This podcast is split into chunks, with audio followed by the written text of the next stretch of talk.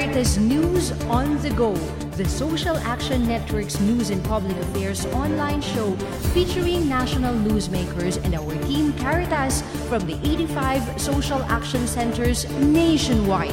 Live at Caritas Philippines social media channels, Fridays 9 to 10 o'clock in the morning. Caritas News on the Go.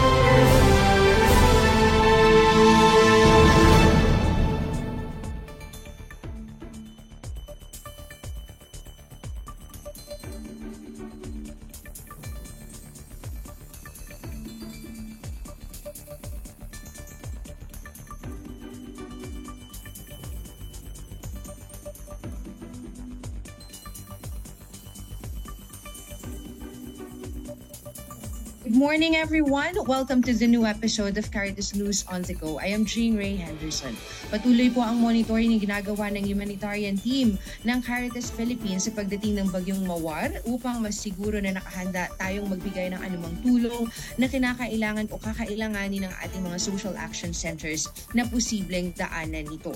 Para po sa mga impormasyong gusto ninyong ipaabot, huwag po kayong mag-atubiling magbigay ng mensahe sa ating mga social media platforms.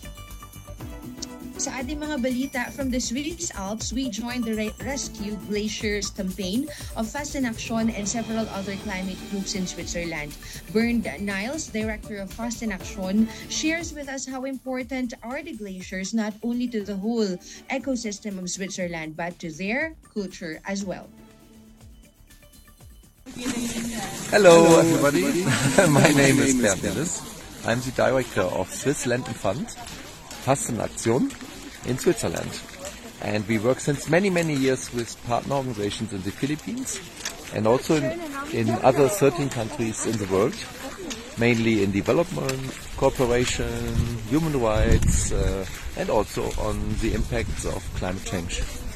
And we were today here at the Monterrach Glacier in Switzerland, and we organized this activity with 150 people hiking up into the hills because Switzerland is uh, losing its um, glaciers, and this is changing our landscape, our nature tremendously.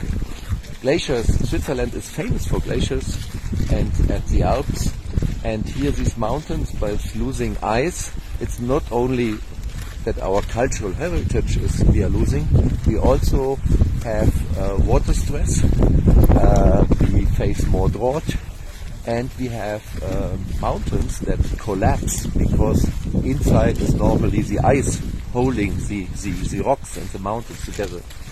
So we have here major impacts in our country, but we also know that not only in Switzerland but also all over the world glaciers are smelting. In the world we have 200,000 glaciers and uh, they serve uh, 1.6 billion people, 20% of the world population with drinking water. So, when this here happens all over the world, uh, humankind will have a major problem with access to water. And, uh, and this we hear more and more from colleagues also from Nepal, from Laos, uh, from Latin America, that there's more and more water stress. And I'm fully aware from Fastenaktion, because we work a lot with, with colleagues in the Philippines, that in, in your country you are also heavily impacted by climate change. And, and we, in our work, we try to help with um, adaptation measures uh, to help you adapting to climate change. But also, um, we want to fight with you for climate justice to really get governments to phase out fossil fuels and to allow us to have a future where humankind can survive, your families and people in your country, but also here in Switzerland. ANC urged the Swiss people to participate in the June 18 elections to favor the ratification of the climate protection law that will enable Switzerland to bring to zero their net carbon emissions by 2050. We organized this event now in May 2023 because in only few weeks on the 18th of June all Swiss people are invited to vote on a new law. That's a big tradition in our democracy that everybody can vote yes or no on a new on a new law. And the next vote is about the new climate law. And if we get a yes, if the Swiss majority will vote for this law, then Switzerland will phase out fossil fuels from oil and gas and coal and will enter a new age of renewable energies and will try to become climate neutral uh, by 2050. 2050 is late, but it's the fastest result we could get. We from Fastenaktion, we feel it should be even faster. So when we have this new law, things will will, will get better, but together with you and many other people in the world, we will fight together to get even better laws and stronger phasing out of fossil fuels in the Philippines and in Switzerland. In the Philippines, we are continuing and strengthening our ecology campaigns, particularly on just energy transition. After Caritas News on the go today, a webinar on the Philippine gas industry development bills and their implications on climate power rates and just energy transition will be happening. Also, on Monday, May 29, 2023, Caritas Philippines and Caritas Internationalis or Caritas Asia um, will collaborate to conduct a Caritas regional webinar on integral ecology, focusing on the conduct of green audit and an orientation on how to establish a green protocol to concretize the ecological advocacies of the dioceses, the national Caritas organizations, and its partners. The webinar will be live streamed at Caritas Philippines social media platforms. This is the first collaboration of Caritas Philippines with the Caritas Asia Working Group on Ecology.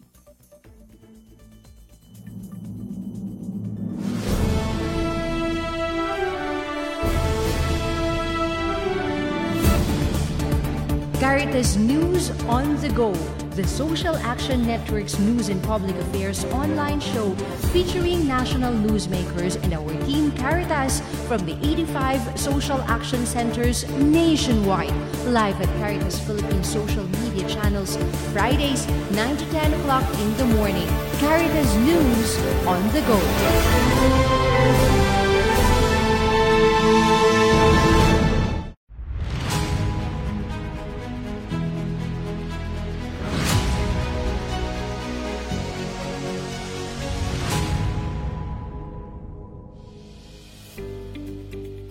Simula nung nag-umpisa tayo, meron na po tayong 537 AAP scholars mula sa 12 dioceses. Sa Luzon, meron tayo sa Bontoc Lagawe, Ilagan, Infanta, Libmanan at Tarlac. Sa Visayas, meron tayo sa Capiz at Dumaguete. At sa Mindanao, meron tayo sa Cotabato, Isabela de Basilan, Kidapawan, Marawi at Hulo. Ako si Bernadette Biagta ng Team Caritas Philippines nagpapasalamat at muling umaasa sa inyong suporta para sa kinabukasan nila ng kanilang pamilya at ng ating bansa. Sa inyo iahandog na kagandahang loob, ang pangarap nila ay maipagkakaloob. Kaya patuloy na magmalasakit, magbahagi at mag-alay kapwa.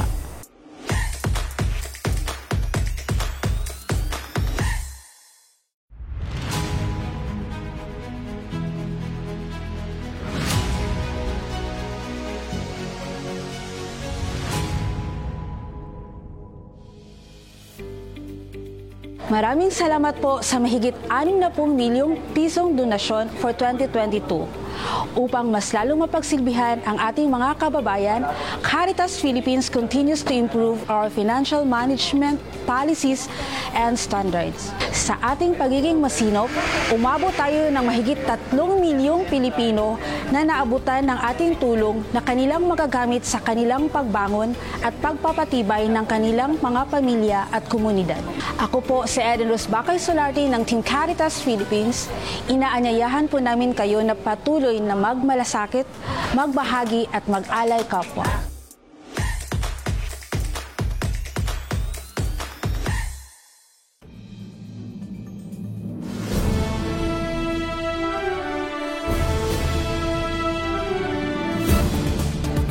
Caritas News on the Go, the Social Action Network's news and public affairs online show featuring national newsmakers and our team Caritas from the 85 social action centers nationwide.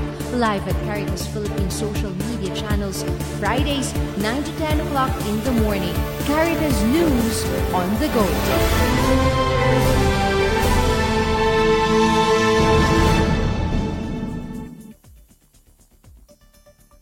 Tayo po ay nasa Switzerland, binisited ng Caritas Philippines ang ilan sa mga Filipino communities doon upang mangumusta sa kanilang mga kalagayan. Matatanda ang naging pangunahing trabaho noon ni Father Tony Labiao, kasalukuyang Executive Director ng Caritas Philippines ang magbigay ng tulong at anumang serbisyong kinakailangan ng mga overseas Filipino workers sa Europa. So we are now in the, in the Filipino community here in uh, Maria Lourdes Parish. Uh, uh, it so happened that we have a celebration of the Mass and solemnity of the whole uh, Ascension of the Lord. And uh, this is a good opportunity for Caritas Philippines to, to connect with our Filipino community here in Zurich. So uh, uh, hopefully we can develop and nurture this uh, this kind of uh, partnership you know, we, uh, with the Filipino communities uh, in Europe. So this is a good a good uh, a good uh, as, a good asset no? also for Caritas to have a connection, to have a partnership with fellow Filipinos no, abroad.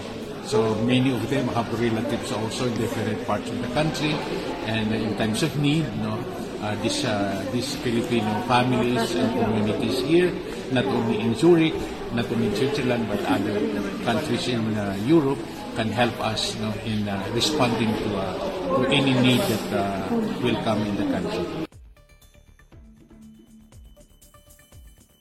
Sinamantala na rin natin ang pagkakataon upang makapagpasalamat sa ating mga kababayan sa kanilang palagiang tulong sa mga panahon ng disaster lalo na nang sumalanta ang Super Typhoon Yolanda sa central regions ng Pilipinas.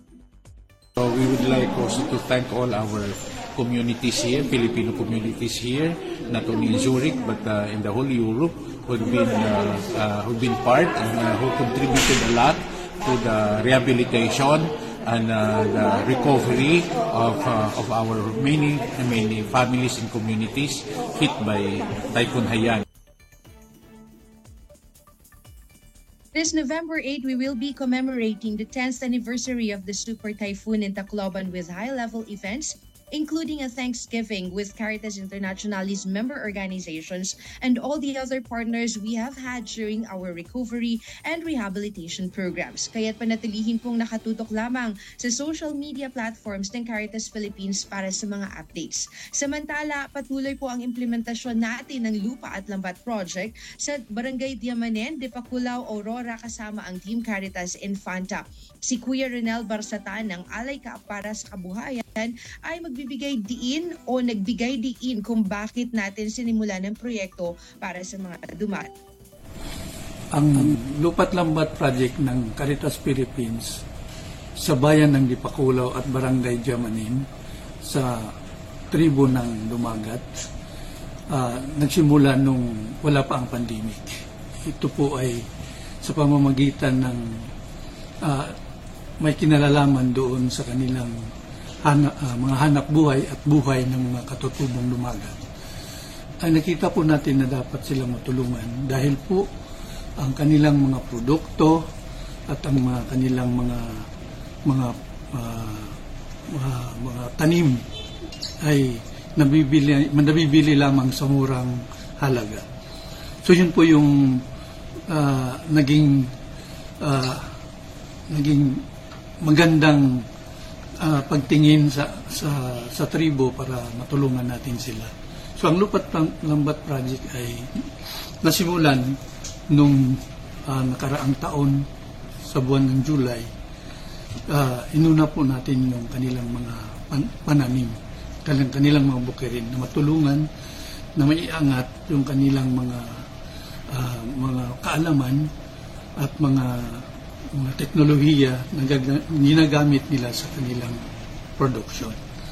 So hanggang ah, naglago po yung kanilang mga pananim at ito ay ah, dumami na rin yung kanilang ibinebenta at ah, tinitingnan din natin yung ah, pagbebenta o marketing ng kanilang mga produkto ay yun yun yung pong nakita po natin ay sinimulan natin sa hanay ng simbahan sa hanay ng simbahan sa simbahan ng Dipakulaw ay nagkaroon tayo ng tinatawag na tiyanggi sa parokya. Doon nagsimula yung kanilang marketing strategy uh, at marketing na pagbebenta ng kanilang mga produkto sa mga mass growers sa tuwing linggo.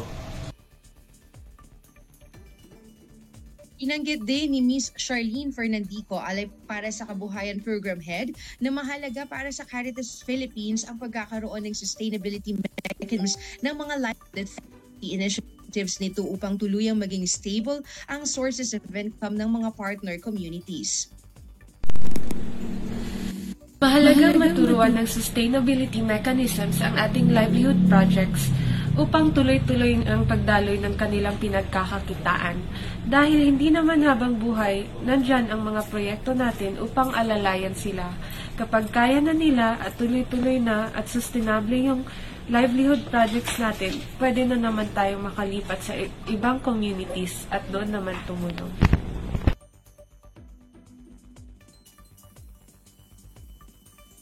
Caritas Philippines also joined uh, the different Catholic Philippines drive organized by the Catholic Relief Services in celebration of the 6th Annual Global Community Day.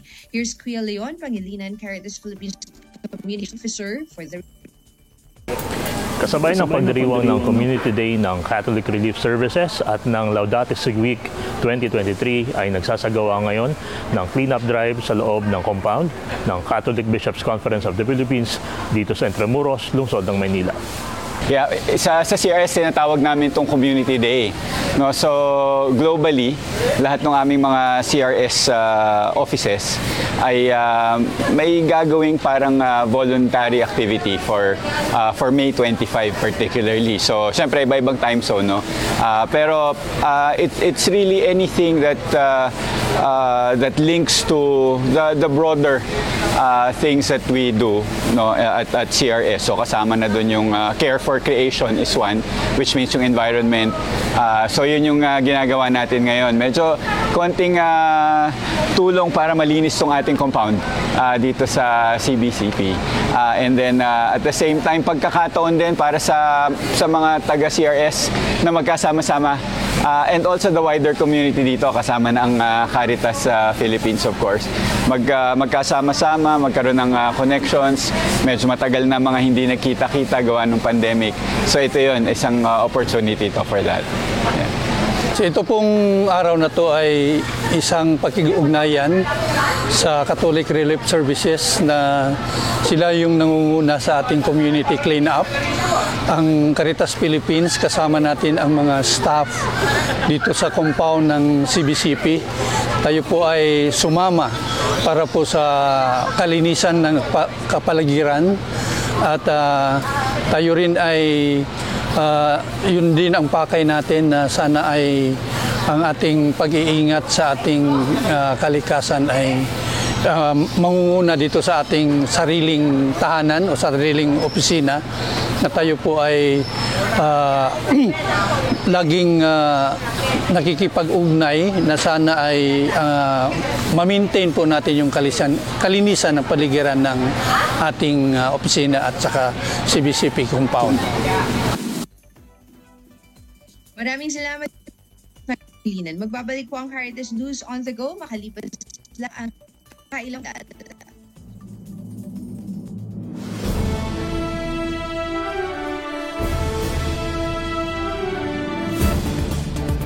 Caritas News on the Go, the Social Action Network's news and public affairs online show featuring national newsmakers and our team Caritas from the 85 social action centers nationwide. Live at Caritas Philippines social media channels Fridays 9 to 10 o'clock in the morning. Caritas News on the Go.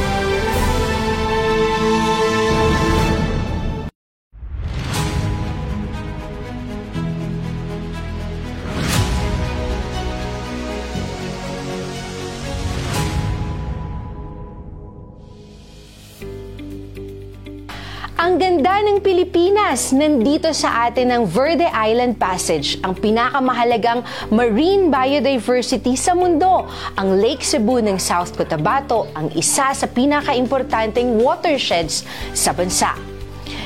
ang isla ng Palawan, ang last frontier ng Pilipinas. Ang Sibuyan Island, ang itinuturing na Galapagos of Asia, ay hindi rin pahuhuli sa ating listahan. Di ba? Ang ganda ng Pilipinas at napakaswerte natin dahil dito ang tahanan natin. Subalit, paano kung ang lahat ng ito ay patuloy nang nasisira dahil sa kaliwat kanang mining at coal operations, sa banta ng nuclear power operation, mga illegal logging at unregulated fishing, fossil gas expansions, at ang napakarami nating basura. Saan na tayo titira? Saan na titira ang ating mga anak? May pag-asa pa ba? May pagkakataon pa upang maging luntiang muli ang ating tahanan. Ako po si Jean Ray Henderson. Samahan ninyo kami sa Caritas Philippines sa pagtatanim ng mga puno at mga kawayan, sa pag-iwas ng paggamit ng single-use plastics, sa pagbabahagi ng mga kaalaman tungkol sa rights of nature, at sa pagsuporta sa mga advokasiyang nangangalaga sa ating nag-iisang tahanan.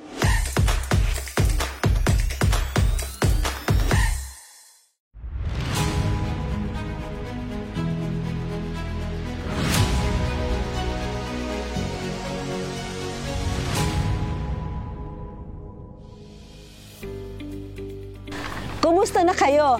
I'll take this opportunity na magpasalamat sa inyo sa mga suporta na binahagi ninyo sa ating programang Alay sa Katugunan sa Kalamidad.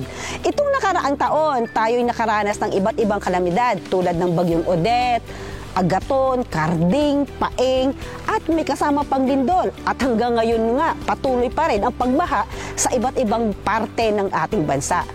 Dahil sa inyong suporta, mahigit kalahating milyon na tao ang ating naabutan ng pagkain, pabahay, kabuhayan, mga kasanayan at iba-iba pang pangangailangan ng mga pamilyang naapektuhan ng kalamidad. Muli, maraming salamat sa inyong pagmamalasakit, pakikibahagi at pag-alay kapwa.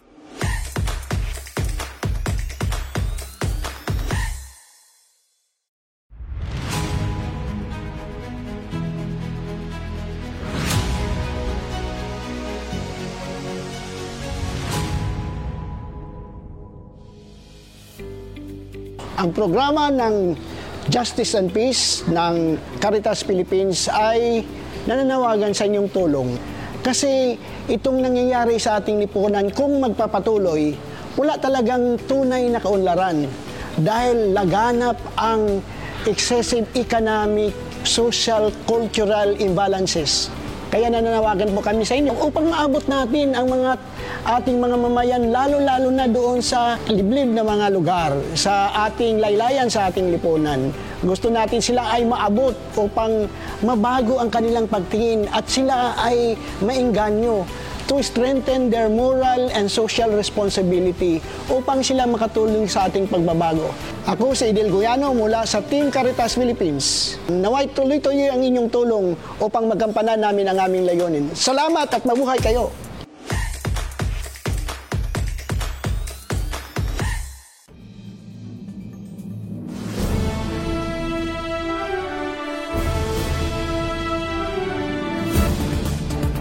Caritas News on the Go, the Social Action Network's news and public affairs online show featuring national newsmakers and our team Caritas from the 85 social action centers nationwide. Live at Caritas Philippines social media channels Fridays 9 to 10 o'clock in the morning. Caritas News on the Go.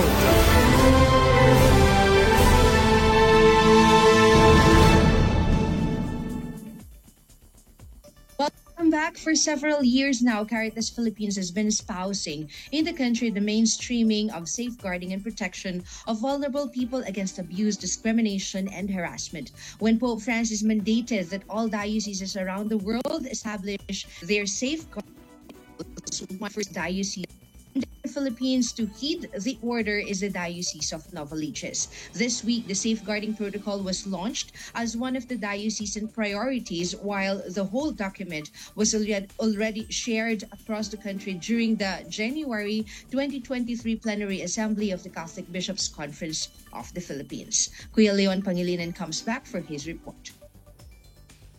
The Diocese of Novaliches launched its diocesan safeguarding policy on Wednesday at the RCBN Tahanang Pari Renewal Center in Lagro, Quezon City. The policy aims to strengthen the diocese's efforts against abuse and promote safe and supportive environments for children and vulnerable adults in all areas under its authority. The policy also includes a number of measures to support victims of abuse, such as counseling and access to legal assistance. The launch of the diocesan safeguarding policy is a significant step by the Diocese of Novaliches to protect children and vulnerable adults. It sends a clear message that the diocese is committed to creating a safe environment for all. Actually, uh, nagsimula actually ang pagbuo nito noong uh, 2005. Uh, we started the programs, awareness, uh, promotion of uh, children protection. And then uh, we made, in 2007, we made it as a uh, formal uh, pastoral program ministry in the diocese no, for protection of children and women. And uh, through the years, it became uh, into a, a pastoral care for children and vulnerable adults. And now uh, we we made an initial policy on uh, a parish to be uh, child friendly and it started there. And then uh, four years ago when our another partner came in no a center for pastoral uh, treatment uh, for children uh, victims of social abuse uh, we put together all our experiences in different centers parishes and with the help of our uh, canon lawyer judicial vicar father Jigs uh, we formulated no uh, uh, this policy. And uh, it was it was uh, launched uh, last December. We made it as a covenant among us uh, parish priests and uh, and we we reviewed again the policy and now it's a it's a launching no? And hopefully this will be cascaded to all the 73 parishes and uh, set up mechanisms promote strengthen and the, the pastoral care for children and vulnerable adults as a program and as a ministry and safeguarding will be uh, will be the expected output no, uh, of these programs in every parish and communities. Yes, this is indeed a milestone with the Diocese of Novaliches having uh, the launching of the safeguarding policy. Sabi nga nila, di ba, iilan lang ngayon sa 85 dioceses natin ang meron ito. So this is the, kumbaga, pakonti-konti, pero for sure, ano, marami pang gagawin natin, marami pa tayong ayusin. But then again, sabi nga, this is already a big initiative. This is already a big leap doon sa ating uh, sa diocese. And challenge now is really going to walk the talk. Yan nga sinasabi ko kanina. And walking this talk is really part of our support mechanism, not only among the dioceses, but also ano, with our staff and volunteers as well. I have all the respect sa Roman Catholic uh, brothers and sisters, ano, but I think we start from the basics, the biblical, uh, yung panawagan ng ating pananampalataya. And it's plain and simple na articulate na ng mga previous speakers. When we're talking about human dignity, when we're talking about human rights, uh, what are we talking about? And when we are talking about the vulnerable, uh, we are talking about uh, predators as well as those who are prey. These are all mentioned in scriptures. And uh, above all, if we are not going to do it, kung hindi, hindi natin to gagawin, antayin pa ba natin ang Panginoon na siyang gagawa? Binigtas na nga tayo eh. The time of uh, salvation has passed in the time of Christ. In the days to come, it is the time for judgment. So mga kapatid, uh, in our watching sa ating pagkilos, let us understand na ang tagapagligtas, ang kaligtasan ay ginawa na po. Ang susunod na darating ay ang paglilitis when we will be judged according to our obligations. Sana isa ito na hindi mawawala sa ating diocese. Mabuhay po! Kasi may semblance na po ngayon ng uh, it being operational. Kasi meron po kaming pilot cases or pilot parishes na kung saan na po ito nilaunch na. At nakita namin dito ano nga ba yung mga uh, detalye na kailangan namin mas bantayan. At yun nga, ito rin yung nagsasabi sa amin, handa na natin itong i-elevate para ito'y pwede na nating ma, ma uh, maging operational sa diocese. At yung tingin ko ang plano ngayon. Maging, maging operational sana sa diocese.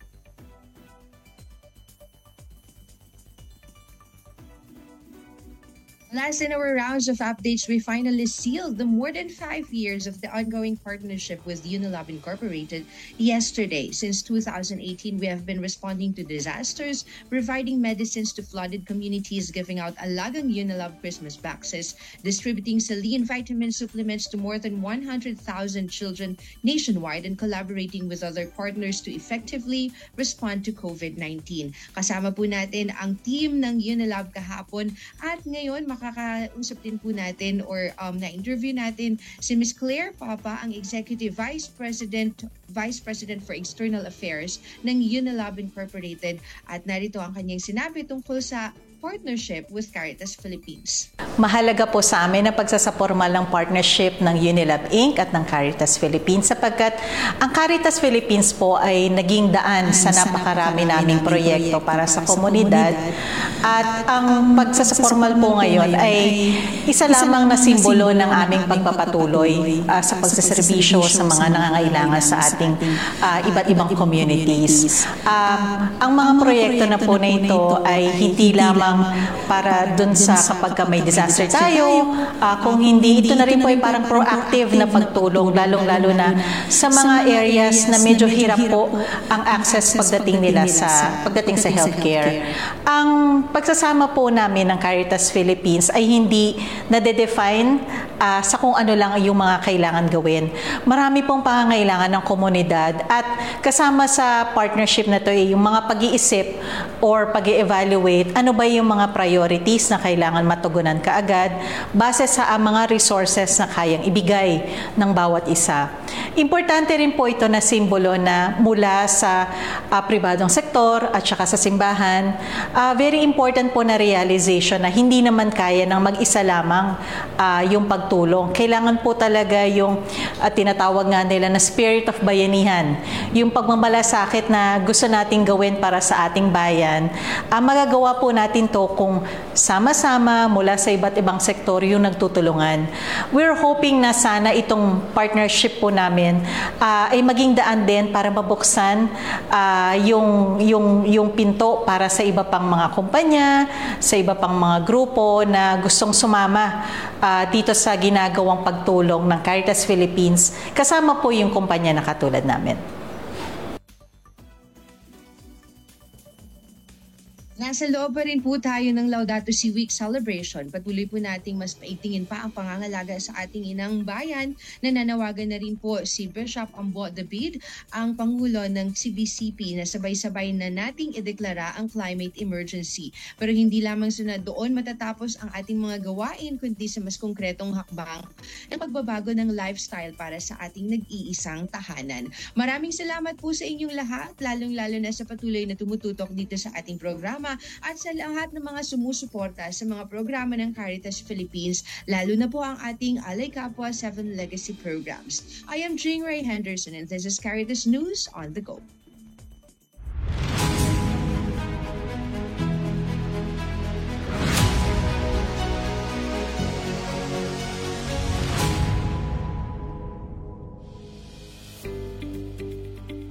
Family Farming Project is co-implemented by Caritas Philippines, Caritas Iba in Zambales, Caritas Borongan in Eastern Samar, and Caritas Calbayog in Samar. This year, we reached 700 farming families, including 108 Aita families. The project helps these families gain access to natural farming technologies, markets, and public and private support, improving their consciousness and technical capacities to address the persisting gap between the abundance of natural resources and widespread poverty in all three dioceses. I am Charlene Fernandico from Team Caritas Philippines. We invite you to support our food security and livelihoods initiatives through Alay Kapwa.